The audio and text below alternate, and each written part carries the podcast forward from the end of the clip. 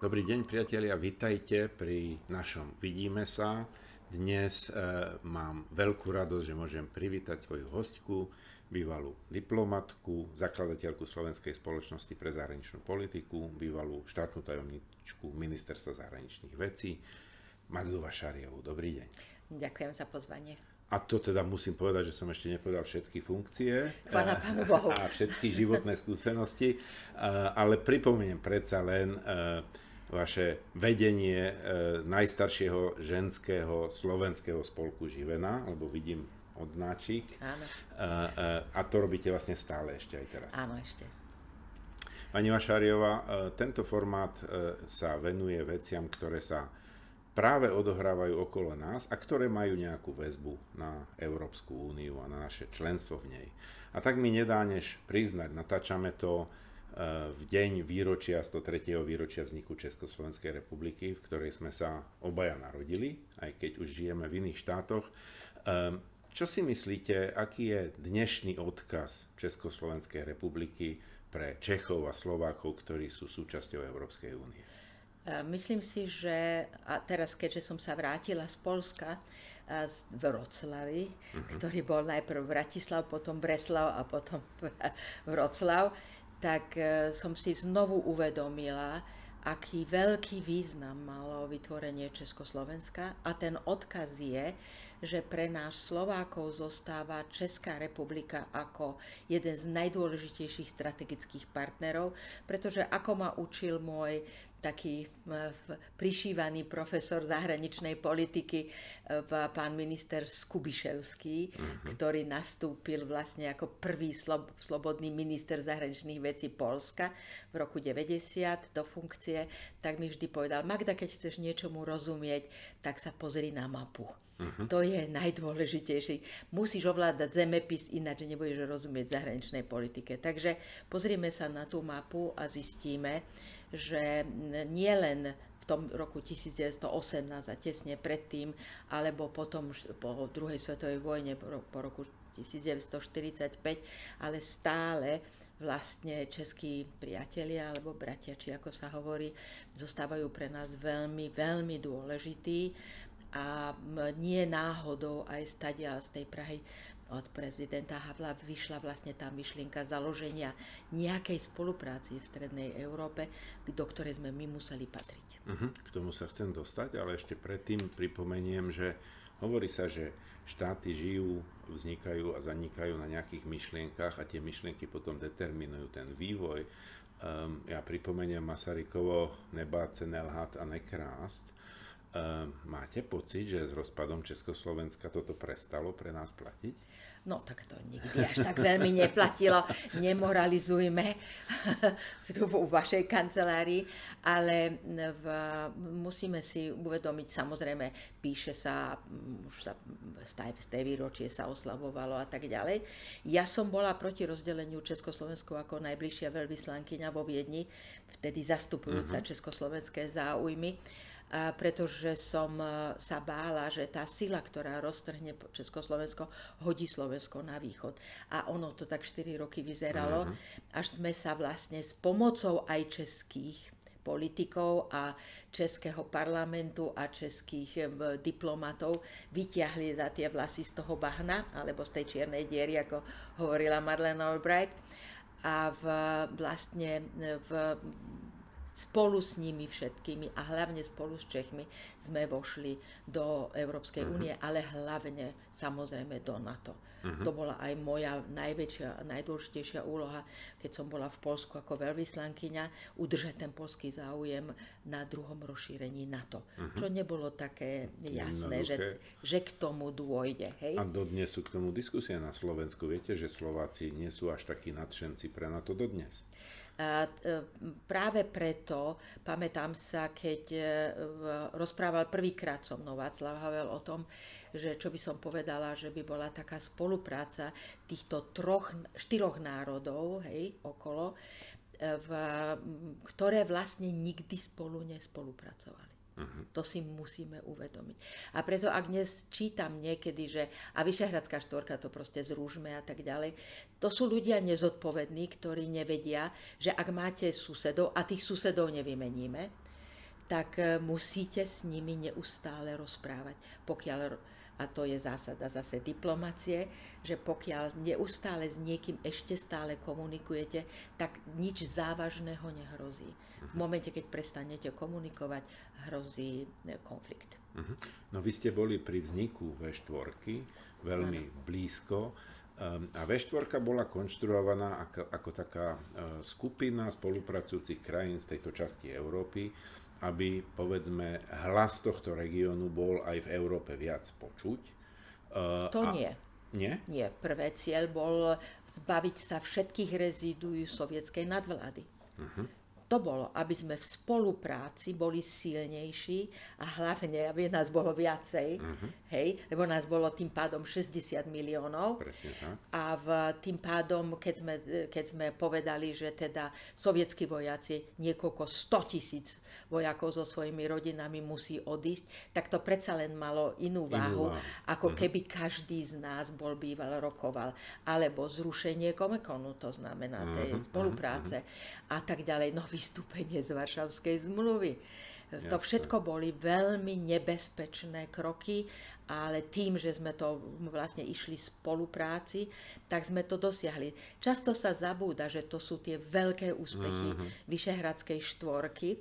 V, hoci musím sa priznať, že potom, keď sme toto všetko splnili, a, dosta, a vlastne zbavili sme sa tej, toho toho, tej Moskvy, ktorá všetko kontrolovala v týchto štyroch krajinách, tak e, v, začali novinári písať, a to vlastne teraz už netreba a tak mhm, ďalej, uh-huh, uh-huh. pretože zase nerozumejú, že nebudeme mať iných susedov, my nebudeme mať Dánov alebo Island za susedov nikdy.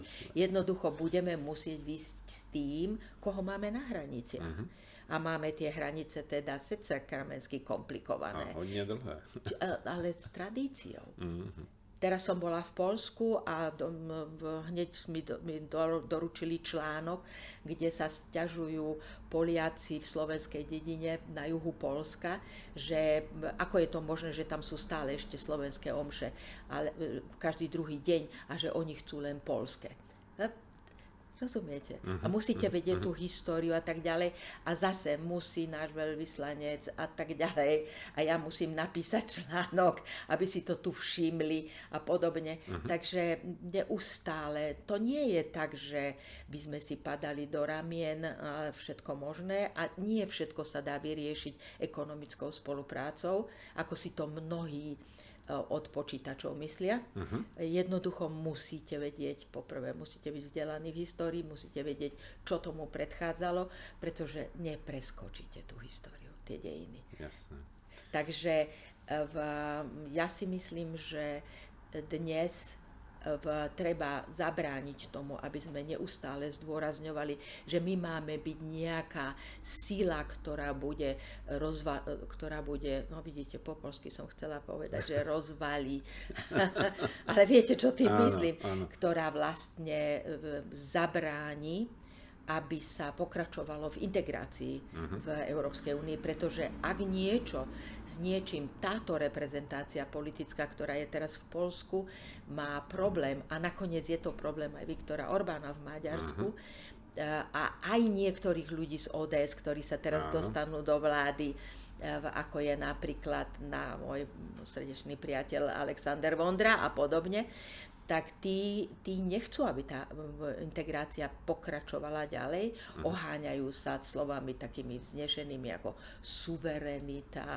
podobne, áno. identita, e, v, to je teraz také módne. E, v, a tam, tam jednoducho my sa zrazu s našim euro, ktoré je takou základnou európskou kotvou ďalšou, Áno. ktorú máme, musíme si uvedomiť, že my, my nemôžeme sa len tomu prizerať a musíme ich presviečať, prečo tá integrácia je pre dôležitá, nás dobrá áno. a dôležitá, lebo všade máme teraz reprezentácie, ktoré sú proti tomu.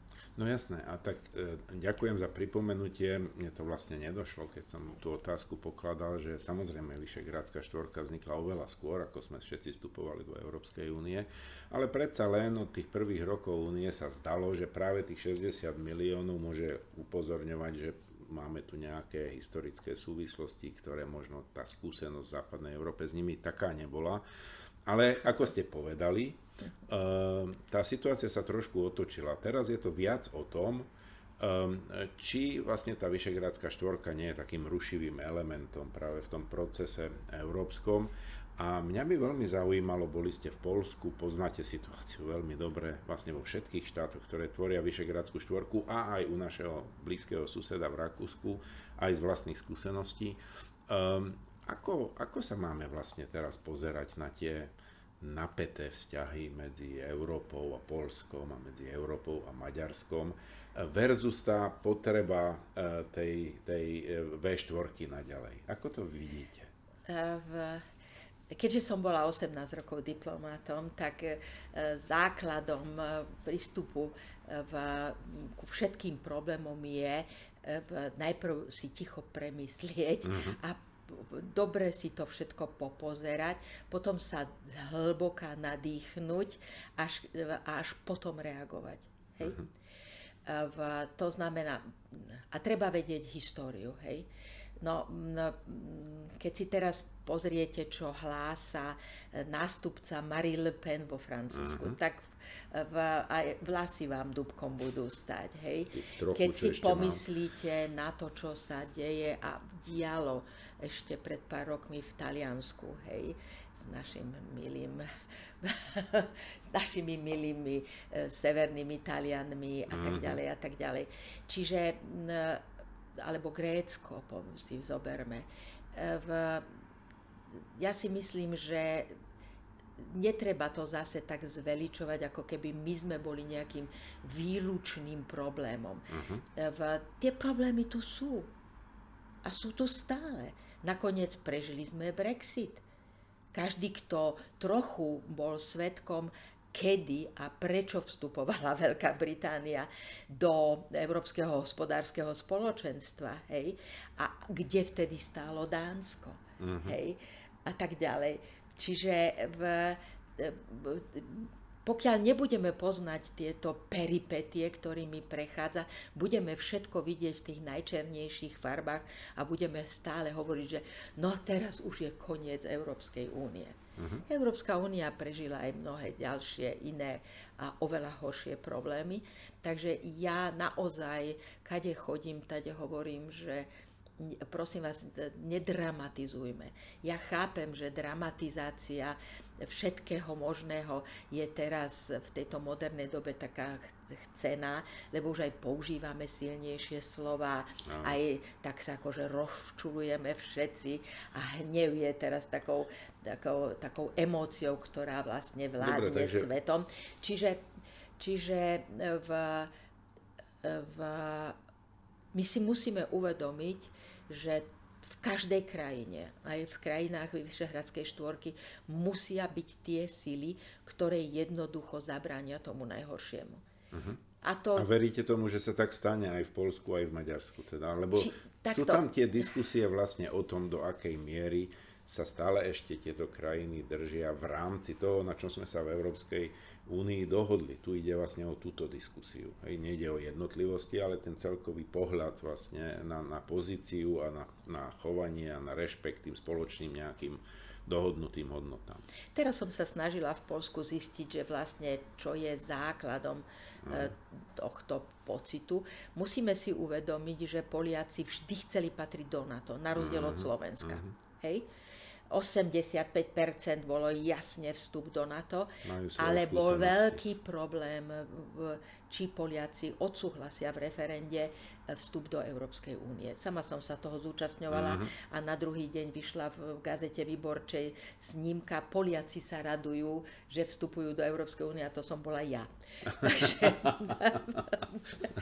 veľmi som sa angažovala v tom vtedy, ale v, toto je a jednoducho v momente, keď e, politici hľadajú voličov, tak hľadajú mm-hmm. aj touto ideou, ktorá nez, nezmizla. Ona je tam stále, tá idea. Tak ako je stále antinatovská idea tu na Slovensku. Uh-huh, uh-huh. A musíme, to, musíme si toho byť vedomi a Treba neustále s tým pracovať. S tým pracovať hej?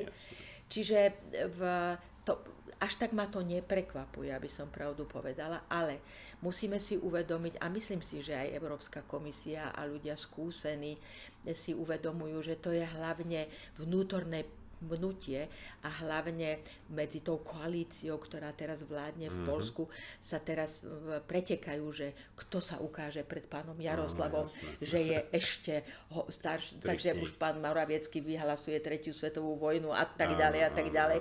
Takže v, a vtedy treba to, čo vždy aj Angela Merkel robila, nadýchnuť sa, počkať chvíľu. Žiadna kaša sa nie je taká horúca, ako, ako sa, sa navarí hmm. a ono sa to dá ako vyvrbí. Čo sa týka maďarskej situácie, nie som si taká istá. Mm-hmm. Hovorila som s mojimi maďarskými priateľmi, nie som expertom teda, treba povedať. Nehovorím tak maďarsky, po maďarsky, aby som teda bola skutočne veľmi dobre informovaná, ako v Polsku, dajme tomu ale mm, tam je situácia horšia. A zase sa treba pozrieť do histórie. Do, do histórie. Presne tak. Hej. Do histórie oni nikdy nemali demokraciu, hej. A, a mali ten gulášový komunizmus, ktorý ich tak ako trošku, uh-huh. trošku upokojil. No, a bohužiaľ môj bývalý priateľ Viktor Orbán, jednoducho dnes najbohatší muž Maďarska, e, vlastne všetko má v rukách Myslíte Samozrejme, že držím palce. Tam ten rozdiel s Polskom je ešte aj ten, že Maďarsko má jedno centrum Budapešť, uh-huh, uh-huh. ktoré je jasne antiorbánovské, ale v Polsku je tých centier viac. Uh-huh. Je Gdaňsk, 3 milióny, hej, konglomerát, Katovice, 3 milióny, v 2 milióny Krakov a to okolie, hej v, potom je Vroclav, ďalší 1,5 milióna, v Poznaň, Lúč, hej, čiže tam, tam je to oveľa ťažšie uh, takýmto spôsobom ovládnuť. ovládnuť a myslím si, že ľudia to dávajú aj najavo. Je to aj určitý taký civilizačný konflikt podľa mňa a to je medzi mestami a medzi a vidieckým áno, prostredím, alebo, ako sa hovorí v Polsku, medzi tou vzchodnou šťanou, teda tým východným múrom, hej, a tým zvyškom, a tým zvyškom tej krajiny. Pani Magda, veľmi pekne ďakujem. Dalo by sa o tomto rozprávať ešte veľmi dlho, ale náš formát má obmedzený čas a preto prejdem k poslednej otázke a tu dávam každému svojmu hostovi a hostke. A to je otázka a, taká trošku s pohľadom do budúcnosti. Predstavte si takto ododnes za rok situáciu, čo by ste chceli alebo nechceli zažívať ododnes za rok s ohľadom na to, povedzme, o čom sme sa bavili. Chcela zažívať alebo nechcela? Môžete si vybrať jedno z toho. Ja by som povedala to pozitívne. Uh-huh. Ja by som bola veľmi rada, uh, nie pre mňa osobne, ale pre, pre Slovenskú republiku by bolo kľúčové, aby Česká republika vstúpila do eurozóny. Uh-huh. Nakoniec pán e, guvernér Národnej Českej banky už vyhlásil, že by bolo dobre, hlavne teraz, keď sa objavila tá veľká inflácia. Uh-huh. V, ale samozrejme obsadenie niektorých koaličných strán novej vlády v Čechách e, v, nedáva veľa optimizmu, ale Veľmi by sme to potrebovali a ja sa snažím eh, neustále presviečať všetkých, že my by sme mali urobiť niečo, kde by sme tých Čechov vlastne začali a Moravákov začali presviečať, že nech sa pre Boha toho tak neboja. Oni sa toho boja viac ako toho štepenia. Takže to, a to už je čo povedať. Hej. Dobre. To by nám veľmi pomohlo. A čo sa bojím? No, uh, bojím sa toho, že ten vírus nacionalizmu, toho neonacionalizmu, s tými, starými, s tými starými heslami, ktoré pochádzajú vlastne z prelomu storočia 19. a 20., do ktorého sa vlastne vraciame mentálne a kultúrne, mm-hmm. Tak aby vlastne ten vírus sme nejakým spôsobom zvládli. Mm-hmm. Lebo proti tomu žiadne očkovanie nie Neexistuje. je. Ďakujem veľmi pekne, že ste prišli a ďakujem aj za vaše názory a pohľady na situáciu. Ďakujem za pozvanie. Dovidenia.